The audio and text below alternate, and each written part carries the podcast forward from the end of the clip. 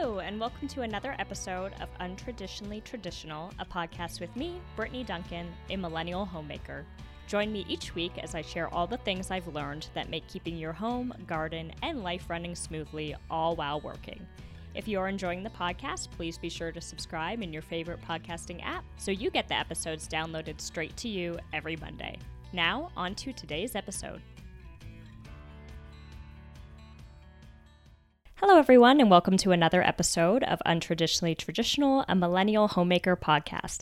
This episode is a special bonus episode because we happen to have an extra Monday this month. With these extra Mondays, I have decided to set up interviews with the people who inspire me to be a better cook, creator, and gardener. And one of those special people is Katie Battazzo, founder of Front Yard Fresh. Welcome to the podcast, Katie. Thank you so much for having me, Brittany. It's awesome to be here. Absolutely. Um, so, for everyone, I know you've probably heard me mention Front Yard Fresh and Katie before on the podcast. I was able to take a class that Katie hosted through um, Edwards Greenhouse here in Boise, Idaho. But for those of you that don't know Katie, why don't you tell listeners a little bit about yourself and what your business, Front Yard Fresh, does? Front Yard Fresh is a garden coach and business and design business that helps homeowners turn unused space that they have, whether it be on a patio, a side yard, any part of their yard into a kitchen garden space, a place where they can grow food and flowers, a place of joy, and a place where they can start to become just a little more self sufficient. I love that. Yeah, it's so nice when you are able to take a space that you wouldn't otherwise be using and use it to create a garden. And I've been able to follow some of the spaces that you've worked on. And, and even just walking around Boise, I see people use their front yards, which might not be a space that you know otherwise we use that often or a side yard or for us i was uh, explaining to listeners that we've got this weird um, when we moved into our house last June, there was this weird concrete section um, along our fence that was uneven and an eyesore. So we ended up putting our planter boxes on top of it and just making it more aesthetically pleasing. But we also didn't have to give up any yard square footage, which was great. Yeah, that's perfect. That's exactly what I try to help people do is just to use what they have and get creative with the space so that they can just grow something a little extra. Yeah, absolutely. Um, so, a lot of listeners, myself included, are newer gardeners. What advice do you have for a new gardener or someone that is planning uh, for a new garden space or uh, their first garden? I love this question because it gets me really excited. The the new gardeners are my favorite because I just want to say welcome. This is an amazing journey and it's messy and it's supposed to be that way. My advice to new gardeners would be to have the mindset of curiosity and observation versus um, how to be the most efficient, most productive, the have the have it down on how to be a gardener before you are a gardener. I just want you to start because once you become a gardener and you um, hop on the journey of gardening, the best part is the journey and getting to see things bloom and blossom. And I just don't want new gardeners to miss out on that. And it's also about a lot of failures um, it's a it's about seeing things fail and not seeing things come into fruition, but not giving up and really just observing what happens without judgment on yourself. Um, and that's my biggest advice to new gardeners is um, actually as a garden coach yes i have lots of hacks and ways to help people be more successful but uh, i mostly provide encouragement through the failures too because it's bound to happen to every gardener, no matter what your skill level is. And I just kind of want you to relish in that journey as a new gardener. Yeah, absolutely. I had, um, I'm sure it's a, a, common quote, but I picked it up along the way where it's, you know, the, the most successful gardeners have killed the most plants. Mm-hmm. and uh, exactly. just in the little bit of experience um, I've had, I—I've can attest that that is very true.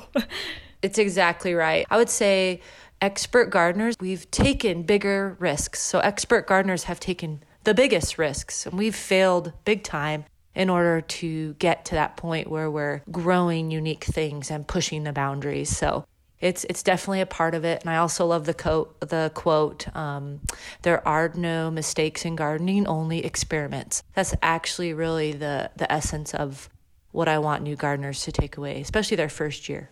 Yeah, I love that. Um, so Speaking of tools and resources, I feel like when I was getting into gardening, and even now, there's a lot out there on Instagram and Pinterest and the internet, and it can be hard to know what's legit and what isn't. Mm-hmm. Or, I mean, even for your area, you know, something that is applicable in Florida or in the Southeast may be totally accurate for that area, but for us here in the Northwest, it's not. Um, so as the expert what are you know some resources that you think gardeners should take advantage of or, or how to go about you know self-educating in a way that um, would provide you know legitimate resources versus um, i don't want to say like gardening clickbait but you know something that looks pretty that might not be factual Right. That's a really good question. And what I love about kitchen gardening, the kind of gardening that I um, help people in, which is the edible uh, gardening, fruits and uh, vegetables and flowers, is that there are a lot of great books that give you the basics about kitchen gardening that really do apply to most gardens. But then if you're going to get into unique zones, you know, your Master Gardener Association, especially in every unique area is a huge resource. Now, you may not be able to become a master gardener or take the classes, but oftentimes master gardeners will teach free classes at the local libraries, at the nursery, and they have specific training to our area that give you our local education. So I do tell people to take advantage of the master gardener prog- program through the extension agencies. Here it's the University of Idaho Extension Agency, and we have the Ada County Extension, and we also have the Canyon County Extension. They do extensive amounts of classes, free classes to the public, because those are the volunteer hours for the master gardeners to understand their material and then to teach it to the community. It's important for them to get that word out about our area. So utilize that and look for classes at the local library and nursery um, when you can.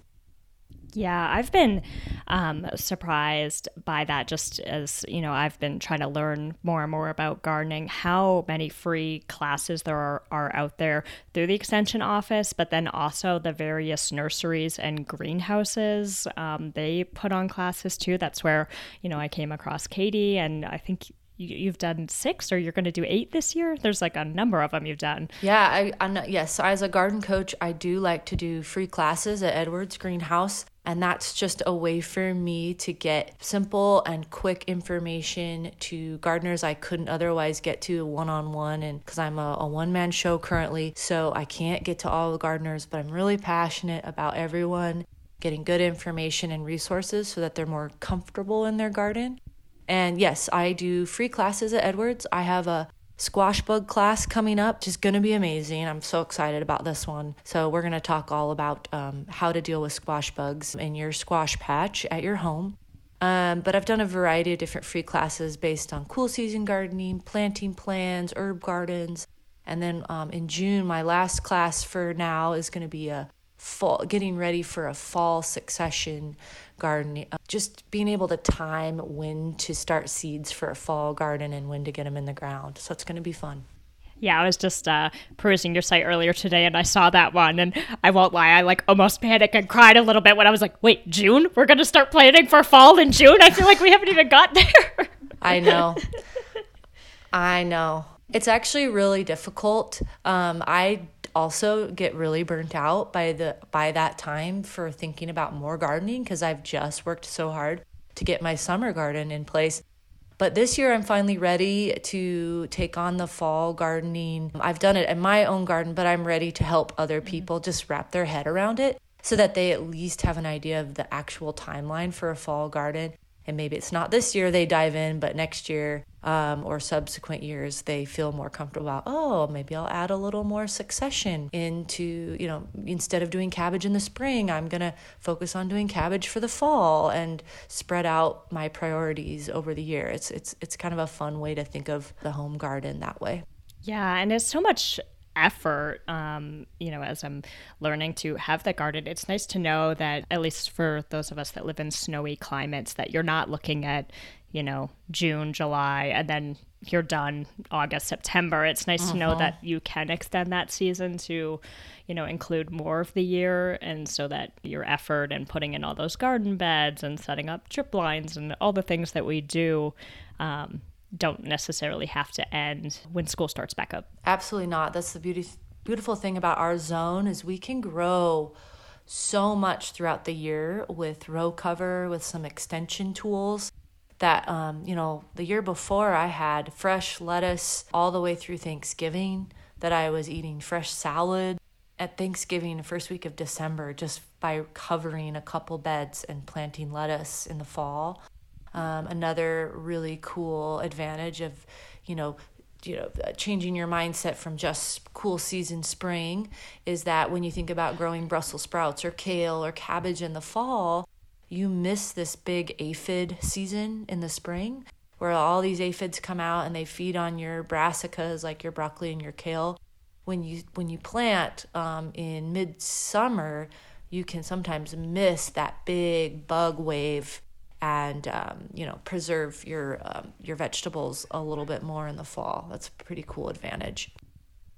Yeah, absolutely. I know uh, the bugs are. I mean, anywhere you live are are a big thing. But um, I've the gardening classes I've taken here, a lot of people you know talked about aphids or yeah, squash bugs or different, um, you know, issues that they had, and um, also had some interesting ways of combating that. I believe uh, it was in your class actually that you covered companion planting, which is mm-hmm. super cool. Um, and so I know personally, uh, as I was chatting with you, I had written down uh, nasturtiums and um, marigolds and some others that help to attract the bugs so that you know they leave your produce alone. Am I getting that right? Well, it's it's it's all kinds of things really. When you're planting flowers, specific flowers, you can be attracting beneficial predator insects that prey on some of those insects that feed on your plants like aphids. So for instance, sweet alyssum, that small white flower, if you plant that with your tomatoes or your brassicas, that's your broccoli and your kale, you can actually attract things like hoverfly and tachinid flies, things that come in and actually hoverflies eat aphids. So one hoverfly can eat up to 60 aphids a day. And if you're attracting in hoverfly with alyssum, you're attracting some balance into your ecosystem. And so you're able to control the aphids naturally by just, you know, um, inviting that balance of predatory insects. Tachinid fly actually is one of the only predators of squash bugs that I just learned, and we're going to talk about in my class. So they um, they basically are a parasite, and they inject their eggs into squash bugs, and basically kill the squash bug when their eggs hatch, and essentially they can they're one of the only predators that can possibly control a squash bug population and you bring those in because they feed on things like queen anne's lace and coreopsis, these particular flowers, if you even have in and around your beds, you can attract this balance. So there's also marigolds that can repel pests in the soil. They repel nematodes. Onions can repel pests by their um, strong smell and what they have in the soil. So it's it's interesting. It can go both ways: attract the good things and repel the bad things. yeah, which is super cool because I think I don't know if it's generationally or just what a lot of companies push, but so often you see pesticides. And I know that there's been a lot more awareness about that, that there are negative health effects that come from that. But it's really neat to see that there are natural ways of combating this that keep the good bugs. And I've heard it in other industries where you talk about like introducing a a chemical and it's like getting rid of the the bad things. But I, I think it was in a different gardening class I had taken. They were talking about how like something like 90% of the bugs in our gardens are good. Right. And you don't want to kill all those. Um, so yeah, these ways that you're talking about by in introducing something uh, that not only adds beauty and character to your, to your garden. Um, I love the photos of your gardens where, yeah, you don't have to pick between vegetables and flowers. You're able to have these really pretty flowers um, intertwined with your vegetable beds, and they're just gorgeous. So, um, and beneficial, which is great. Right. I also like to think of diversity begets diversity. So, what we plant in our soil um, begets diversity under in our soil and then above our soil. So that's including bugs, plants, fungus, microbes. And so anytime you're planting more than one thing together, you're inviting a balance, an ecosystem in rather than just one or two things and taking away things. Yeah, it's really a balanced viewpoint. You start to pan out in the garden rather than, you know, focusing just on aphids or focusing just on squash buds. Panning out really does make a difference in your strategies. Switching gears a little bit, I know that you work full time outside of what you do with Front Yard Fresh. How do you balance tending to your extensive garden, uh, well, and helping others? But you know, you have a pretty extensive garden personally. How, how do you manage all that? Do you have a, a set routine or schedule that you follow to make sure you're, you know, dotting your I's and crossing your T's when it comes to gardening? Oh, that's a really good question. And I, I have to say, I have set up structures, but I'm also very much ADHD. I'm going to be real clear and uh, upfront about that. so I have these structures in place, but I don't always follow them. And but the the reality is, I set up a very specific foundation for my garden so that I could survive, so that it could be the most efficient thing that I could have another job and I have kids and I have lots of things going on. So I specifically set up the foundation that I did so that um, yeah I could maintain. And the two things that are really important are raised beds because I have a huge front yard. I, I could have put it all in the ground, but I struggle with some really intense weeds, horsetail, very invasive weeds, crabgrass, you name it. Um, and so I put in raised beds specifically so that I could control weeding. And I have gravel now instead of grass. And that has kept the weeds down um, in my raised beds. It's also giving me uh, quality soil to work with. And so I didn't have to spend all this time amending my soil. Um, I started out with this fresh, clean slate. And so raised beds are a huge hack for people who want to garden but want something efficient and want to save time. It's a big investment up front, but it really does save you a lot of headache in our modern world and trying to do gardening. And then the other thing that has saved me a lot of headache is automatic watering. So I have an automatic drip system for all my stuff out front um, in my raised beds and um, in the perimeter. So everything is getting water. It's on a timer. So if we go camping, if I'm working, I can set it to go twice in a really hot day, knowing that at least it's getting consistent watering. That's one of the biggest uh, factors in failure is underwatering and overwatering and then unless you have an automatic system you can do either of those very easily especially if you have a lot going on so those are my two things that have saved me in terms of time and success. We did the same thing with raised beds, probably because I'm a little bit OCD, but I love the categorization that raised beds give you. For me, it's like that visual aid of okay, I can group these things together and um, and also be able to work at different beds at different times. So I love that. And then we did a kind of do it yourself drip line install. I saw this uh, YouTube video from Garden Answer and we put those in and it was pretty cost effective. I understand why irrigation costs as much as it do. Really admire the people that do that hard work and um, do it all day because that was a, a, a, big project for my husband and I, and I was very grateful for his help. um, I think he got into more than he realized when I was like, "Oh yeah, well, it won't be hard. We're just going to put these things together." And a day and a half later, we we had a drip line, but. Um, I am excited to have that ability to be able to, to be away for the weekend and not panic that you know all the plants are drying out.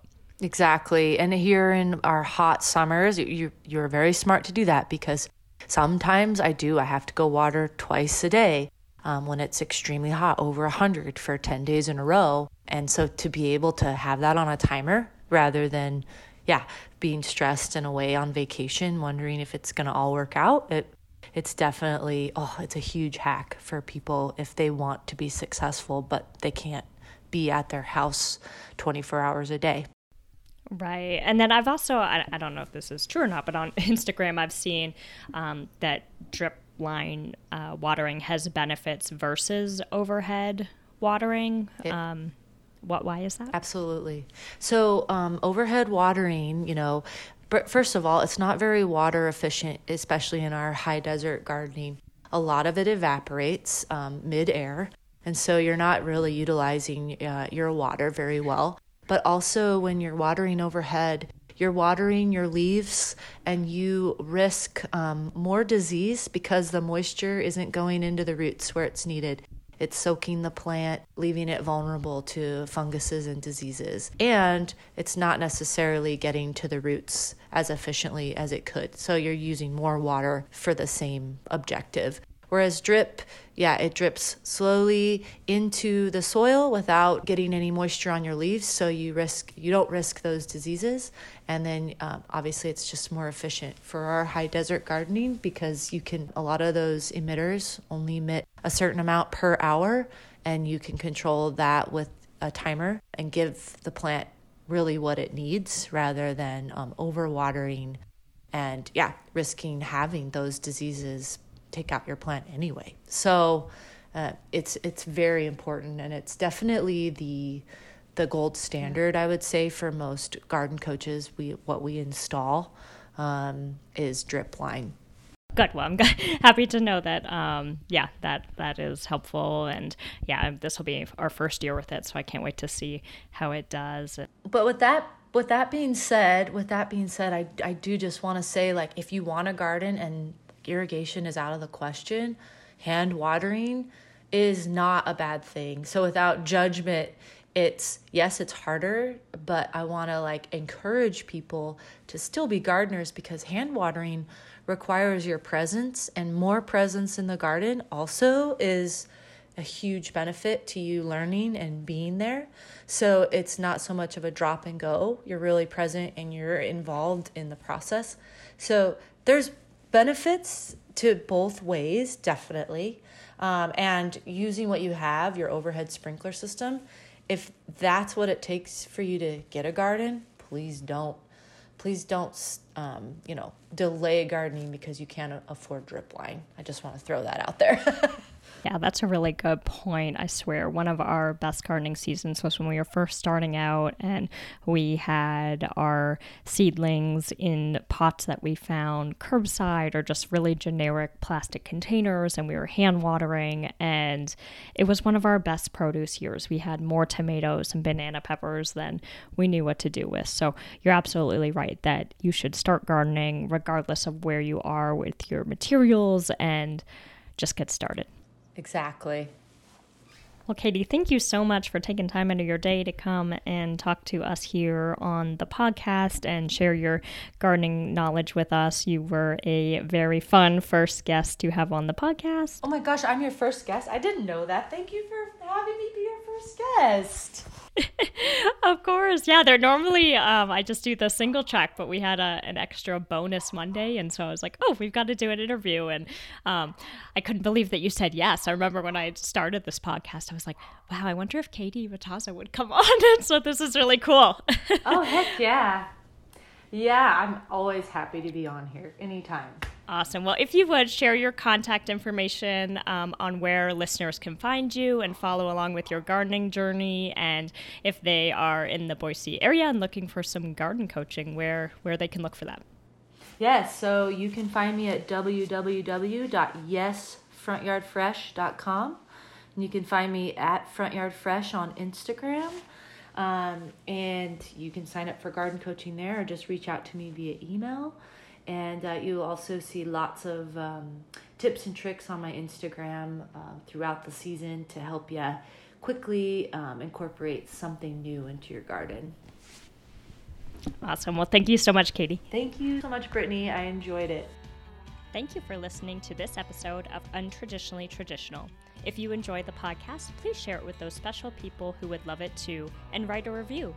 For more tips and photos of my home and garden, follow Untraditionally Traditional Pod on Instagram. Until next week, let's continue to make our homes places of joy and service to ourselves and those we share them with.